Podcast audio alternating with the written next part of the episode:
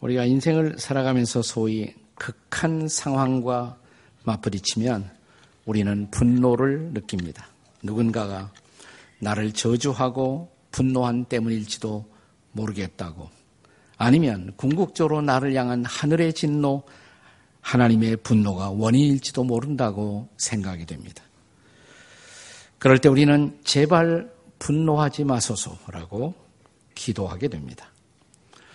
우리가 북녘 땅 중국과의 국경 도시에 나선시라고 있죠. 나선. 나진 선봉을 합한 나선시.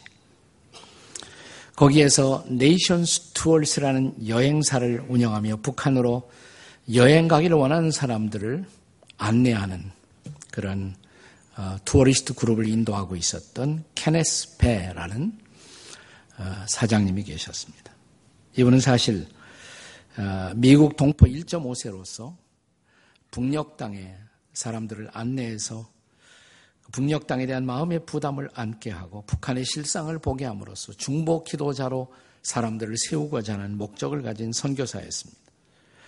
네, 이분이 북녘 땅에 들어가면서 한 번은 자기 실수로 컴퓨터 외장 하드를 갖고 들어갔습니다. 근데 그 안에 선교에 관한 그가 사용해왔던 모든 자료가 고스란히 있었단 말이죠. 그것이 드러나면서 어, 당신은 여행업을 하는 사람이 아니라 사실은 선교사라는 사실을 어, 드러나게 됨으로써 체포를 당합니다. 노동교화형 15년을 선고받고 노동을 하다가 어, 미국의 중재반 노력으로 2년 만에 석방되어서 나온 후에 최근 그는 미국과 한국에서 동시에 책 한 권을 출판했어요. 잊지 않았다. 잊지 않았다라는 제목의 책을 출간했습니다. 의외로 그가 체포된 원인은 그가 저장했던 컴퓨터에 실려 있는 자료 가운데 북한의 분노를 촉발시킨 두 개의 단어가 있었어요. 그게 뭐냐면 하나는 여리고 작전, 하나는 영적 전쟁. 뭐 이 사람들이 북한 사람들이 여리고 작전이 뭔지 영적 전쟁이 뭔지 알 턱이 없어요. 근데 그들을 아, 연락에 만든 것은 작전이란 단어, 또 전쟁이라는 단어 때문이었던 것입니다. 취재하는 과정에서 이런 우스꽝스러운 사건도 있었어요. 거기 주 예수님의 이름으로 기도합니다. 그러니까 취조하기를 북한 관리가 주 예수가 중국 사람이냐 조선 사람이냐 물어보더래요. 여러분 북녘 땅이 그렇게 복음에 차단되어서 오늘날 살고 있다는 사실 뭐 우리 같으면 다 알 것 같아도 믿지 않는 사람도 그렇지 않아요. 철저하게 복음에 차단된 지역이라는 것을 알 수가 있습니다. 뭐 이번이 설명을 했지만 알턱이 없죠. 그런데 북한 관리 하나가 어, 여리고라는 그 성경에 나오는 말이야 그러니까 그게 어디냐고 성경에 자기가 실제로 찾아봤대요. 그, 그 여리고가 나오는 부분 뭐 여호수아서겠죠. 그 대목을 읽다가 갑자기 부들부들 떨면서 관리가 이 케네스 베 선교사에게 하는 소리가 그래 맞아 내 계획은 이 나선 시와 공화국을 저 여리고 성처럼 무너뜨리는 것이 내 목적이지 이렇게 체근됐다고 합니다. 그는 이제 잠시 후에 강요된 자백서로 범죄를 시인하도록 요청을 받게 됩니다. 그 상황 속에서 안 할 수는 없어요. 자, 그의 자백서는 이렇게 시작되었다고 합니다. 나 케네스 주노 배는 기도와 예배로 공화국 정부를 전복시키려고 시도함으로써 조선 민주주의 인민공화국의 법을 어겼다. 선교 사역이란 미명 아래 대조선 적대시 선전에 동조하고 미국과 남조선의 고립 압살 정책의 일환으로 이 나라를 정복하기 위한 미국의 교활한 제국주의적 시도의 한 도구로 활동했다. 나는 17개국 이상에서 300명이 넘는 기독교 중보자들을 관광객으로 위장하여 데리고 들어왔고 하나님을 위해 이 땅을 차지하려는 목적으로 여리고 프로젝트를 계획했고 전 세계 크리스찬들을 동원했다. 그렇게 하면 여리고 성벽이 무너진 것처럼 나선 씨를 둘러싼 모든 벽이 무너질 거라고 생각했다. 뭐 이렇게 계속돼요.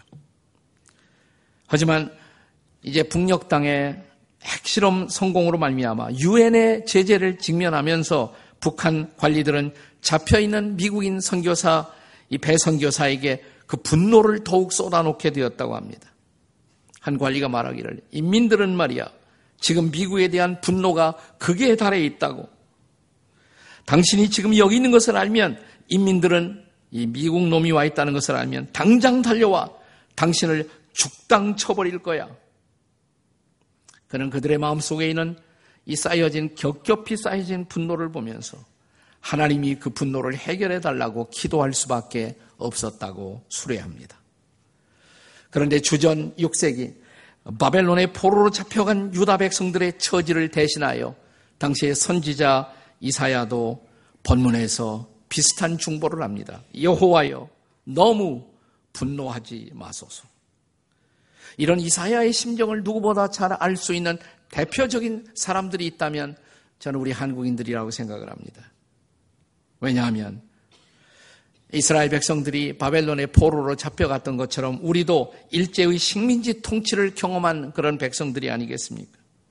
가까스로 1945년 해방을 얻었지만 해방의 감격을 별로 누리지도 못한 채로 북의 공산주의의 침략으로 60년 이상 이 한반도 땅에서의 처참한 분단을 경험한 우리가 드릴 수 있는 어떤 기도가 있다면 우리에게도 여호와여 너무 오래 분노하지 마소서라고 기도할 수밖에 없을 것입니다.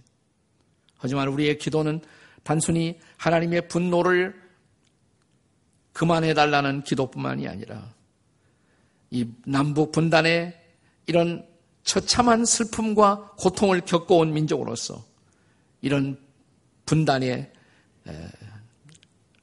아픈 문제들이 속히 해결되고 다시 한번 남과 북이 평화로운 통일을 이루고 이 땅에서 하나님을 예배하는 진정한 회복에 대한 기도여야 할 것입니다.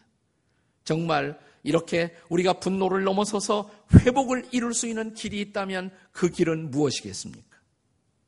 분노를 넘어서서 회복을 이루는 길은 무엇일까요?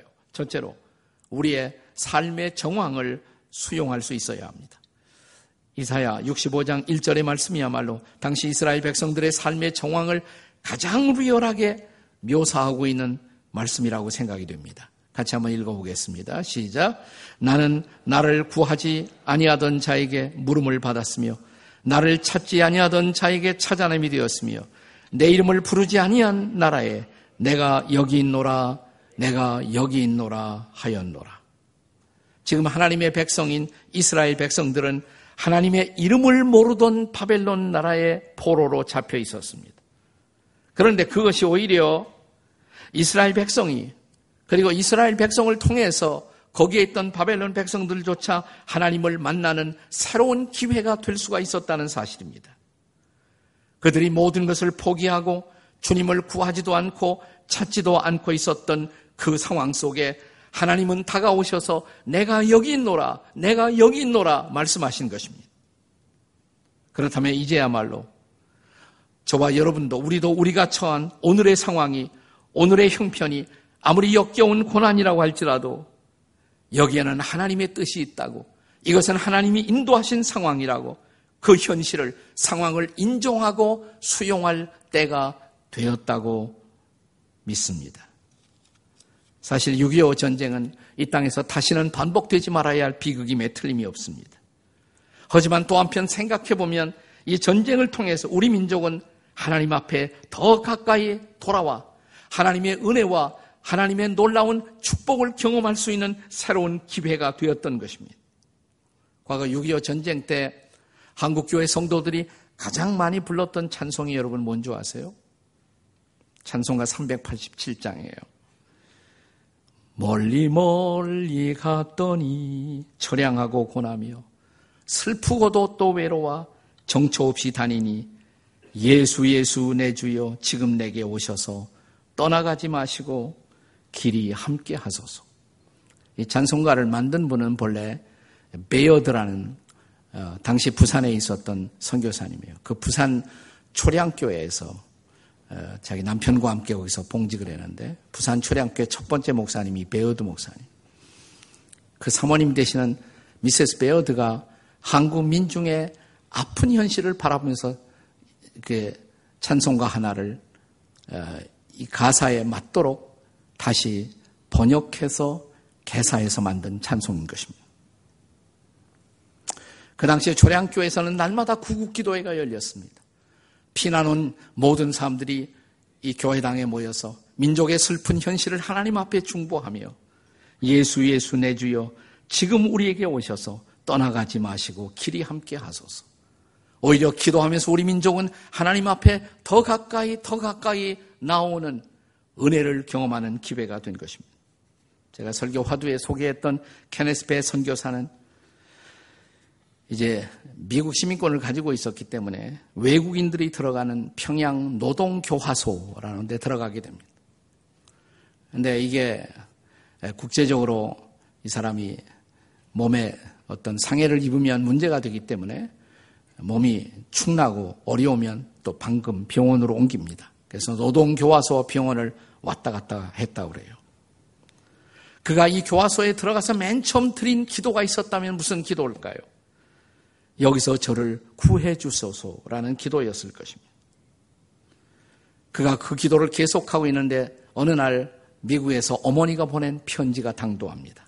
이 편지 속에서 어머니는 이렇게 썼습니다. 아들아, 너는 다니엘의 세 친구가 풀무불 앞에서 품었던 바로 그 믿음을 품어야 한다. 그는 울면서 어머니의 말씀을 묵상하다가 2013년 9월 24일 자기 침대 위에서 기도하다가 자기가 의도하지 않았던 자기 스스로 기도를 하면서 깜짝 놀란 기도를 하게 되었다고 합니다. 이런 기도예요. 그는 지금까지 왔던 기도는 하나님, 저를 구해주세요. 속히 구해주세요. 집으로 가게 해주세요. 근데 그 기도를 멈추고 갑자기 생각난 것이 뭐냐면 내가 선교사지. 그래요, 주님. 저는 선교사입니다. 그렇다면 이곳이 저의 선교지입니다. 그렇다면 저를 사용해 주소서. 그는 갑자기 한순간 나를 구해 주소서라는 기도를 멈추고 나를 사용해 주세요. 이 기도를 하기 시작했다고 그래요. 이 기도를 하는 순간 갑자기 하늘에서 놀라운 평화가 자기 마음에 임했다는 것입니다. 그리고 자유를 느낍니다. 그리고 그는 억울하다는 생각보다도 여기서 하나님이 나를 통해서 무슨 일을 할 것인가를 느끼면서 하나님의 마음을 품고 자기를 감시 감독하던 사람들을 대하기 시작합니다. 그러면서 자기도 모르게 입술에서 찬양이 흘러나오기 시작했대요. 이런 찬송. 내 주 예수 모신 곳이 그 어디나 하늘나라. 그 찬송을 부르면서 그 마음속에 그가 경험한 놀라운 하늘의 위로와 평안. 이 찬송가를 너무 좋아하게 되었는데 이 찬송가의 마지막 절 가사에 보면 초막이나 궁궐이나 그 어디나 하늘나라. 근데 이 가사를 그는 바꾸어서 이렇게 불렀다고 합니다. 병원이나 감옥이나 내 주 예수 모신 곳이 그 어디나 하늘나라.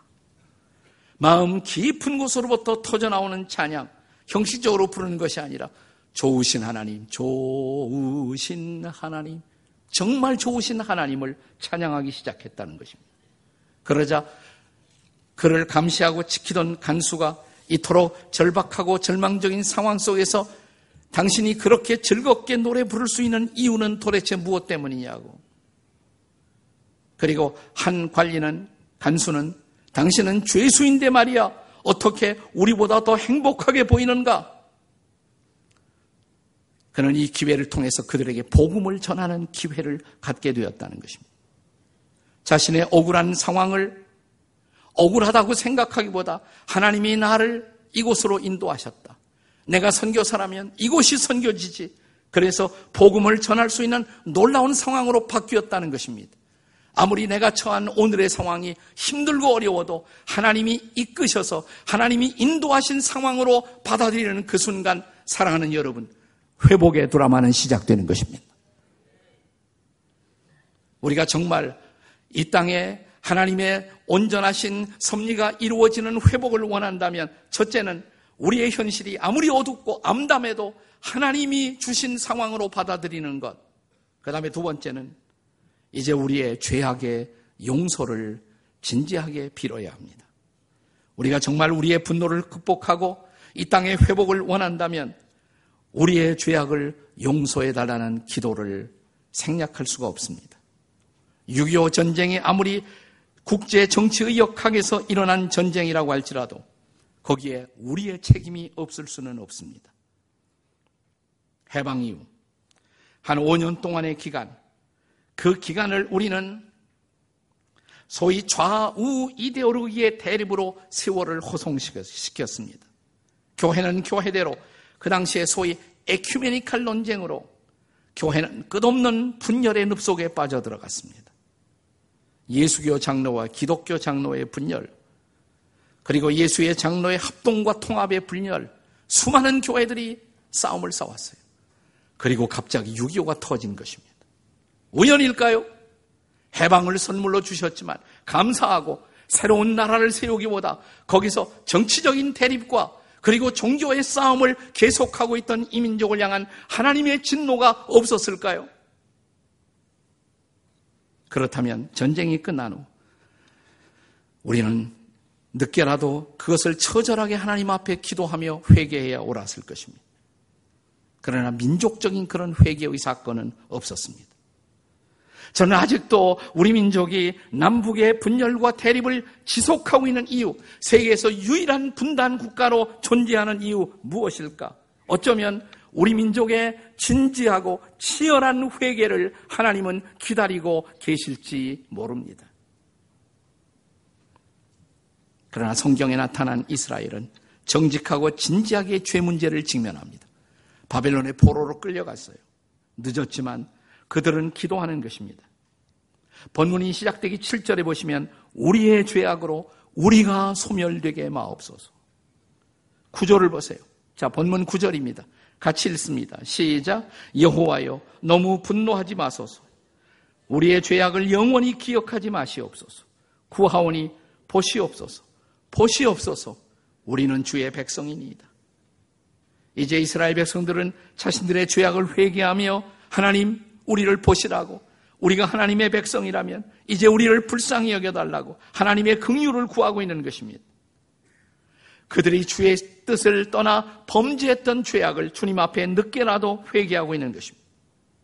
그리고 이제라도 주님 보시고 우리에게 또 한 번의 기회를 second chance를 달라고 기도하고 있는 것입니다.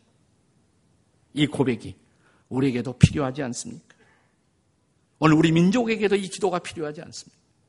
오늘의 한국 교회에도 주의 뜻을 떠나 범죄했던 우리들의 죄를 치열하게 회개할 때가 바로 지금이 아니겠습니까?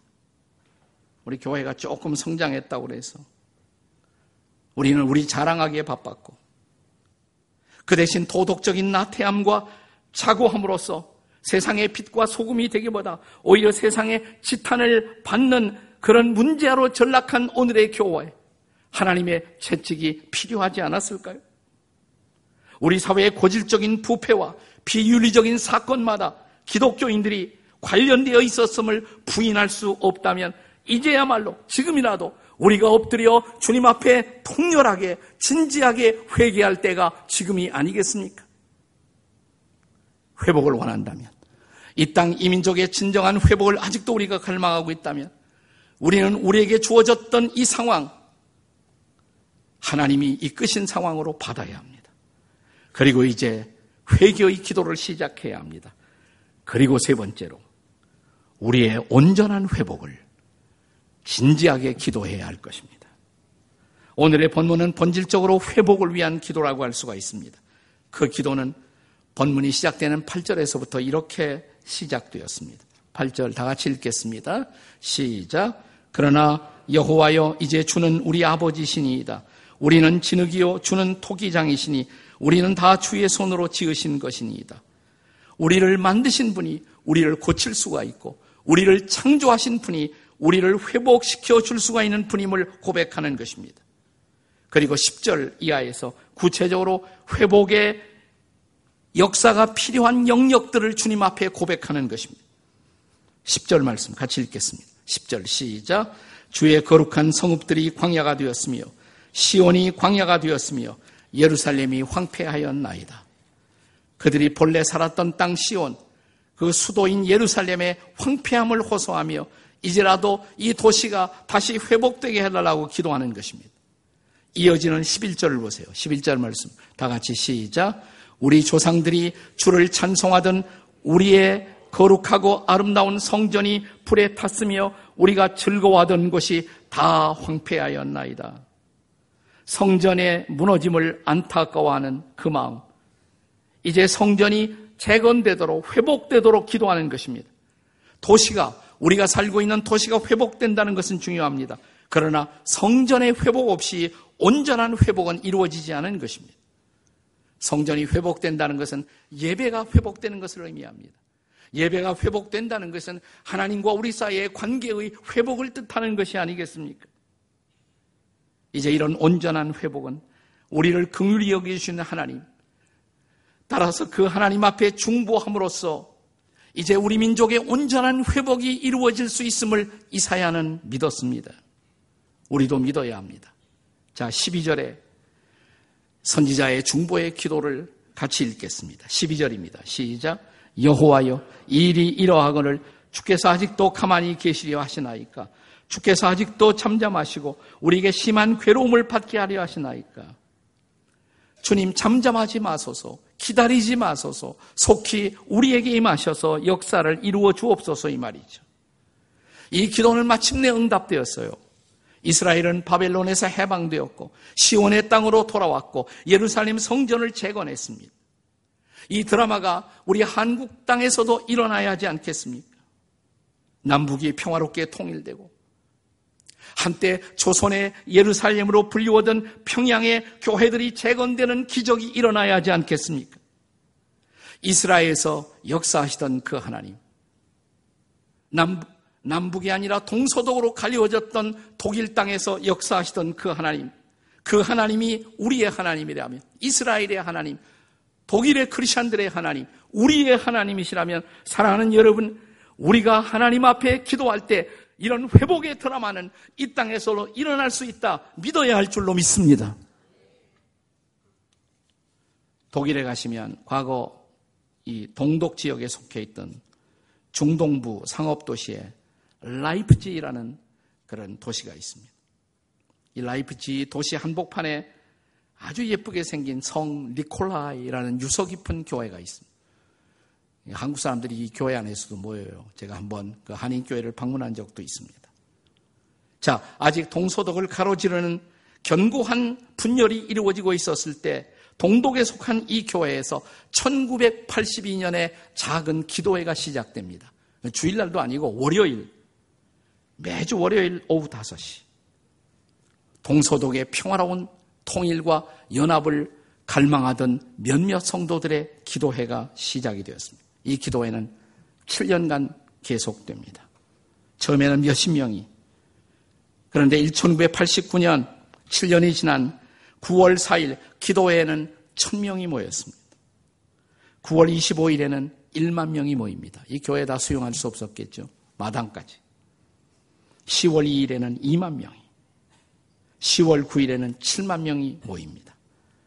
기도회 후 그들은 광장에 나가서 광장에 있는 사람들과 손에 손을 잡고 찬양하며 기도하며 평화와 자유를 외쳤습니다. 평화, 자유, 그리고 비폭력을 외쳤습니다. 10월 16일에 이 평화 기도회, 평화 시위는 동독 전역으로 확산되었고, 동독 전역의 교회들마다 기도회가 열립니다. 그들은 광장으로 나와 평화 시위에 참여합니다. 12만 명이. 그들은 기도회가 끝나고 거리로 나오면서 약속한 듯 모두가 다 촛불을 들었습니다. 촛불을.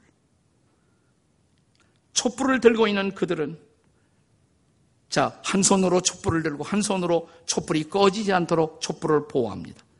그런 그들은 손에 돌멩이나 몽둥이를 들 수는 없었습니다. 다만 촛불을 들고 그들은 기도하고 찬양하고 외치는 것밖에 할 수가 없었습니다. 놀라운 사실은 그날 한 사람도 돌을 던진 사람들이 없었고, 그리고 더 놀라운 사실은 동독 경찰 중에 한 사람도 단 한 발의 총알도 쏘지 않았다는 사실입니다. 그리고 3주 후 1989년 11월 9일 베를린 장벽은 무너졌습니다. 그리고 독일은 통일되었습니다. 하나님이 하신 일 아니에요? 하나님이 하신 일. 통일 후에 동독의 한 관리는 의미심장한 이런 고백을 남깁니다. 그날 우리가 시위를 진압하기 위한 모든 계획을 수립했다. 단 촛불과 기도를 제외하고 촛불과 기도에 대한 대책은 없었다는 거예요. 그러나 촛불의 힘이겠습니까? 기도의 힘이죠. 기도의 힘. 우리가 참으로 엎드려 진심으로 우리가 회개하고 기도를 시작한다면 한반도에서도 평화의 드라마가 통일의 드라마가 일어날 것입니다. 이 평화 통일의 꿈 그리고 북녘 땅 도처에 교회들이 재건되고 회복되고 거기에서 하나님을 찬양하는 꿈. 저는 북녘 땅에 여러 번 가봤지만 가면 거기에 뭐 한 20m 가면 동상이 있어요. 김일성, 김정일, 이제는 김정은 동상까지 새겨지겠죠. 그 수많은 동상들 대신에 거기에 다시 하나님을 찬양하는 위대한 재단들이 그리고 예배들이 회복될 것입니다. 그리고 우리는 거기에서 영광의 하나님을 찬양할 것입니다. 그 온전한 회복, 민족의 회복을 위해서 기도할 때가 바로 지금이 아닐까요? 기도하시겠습니다.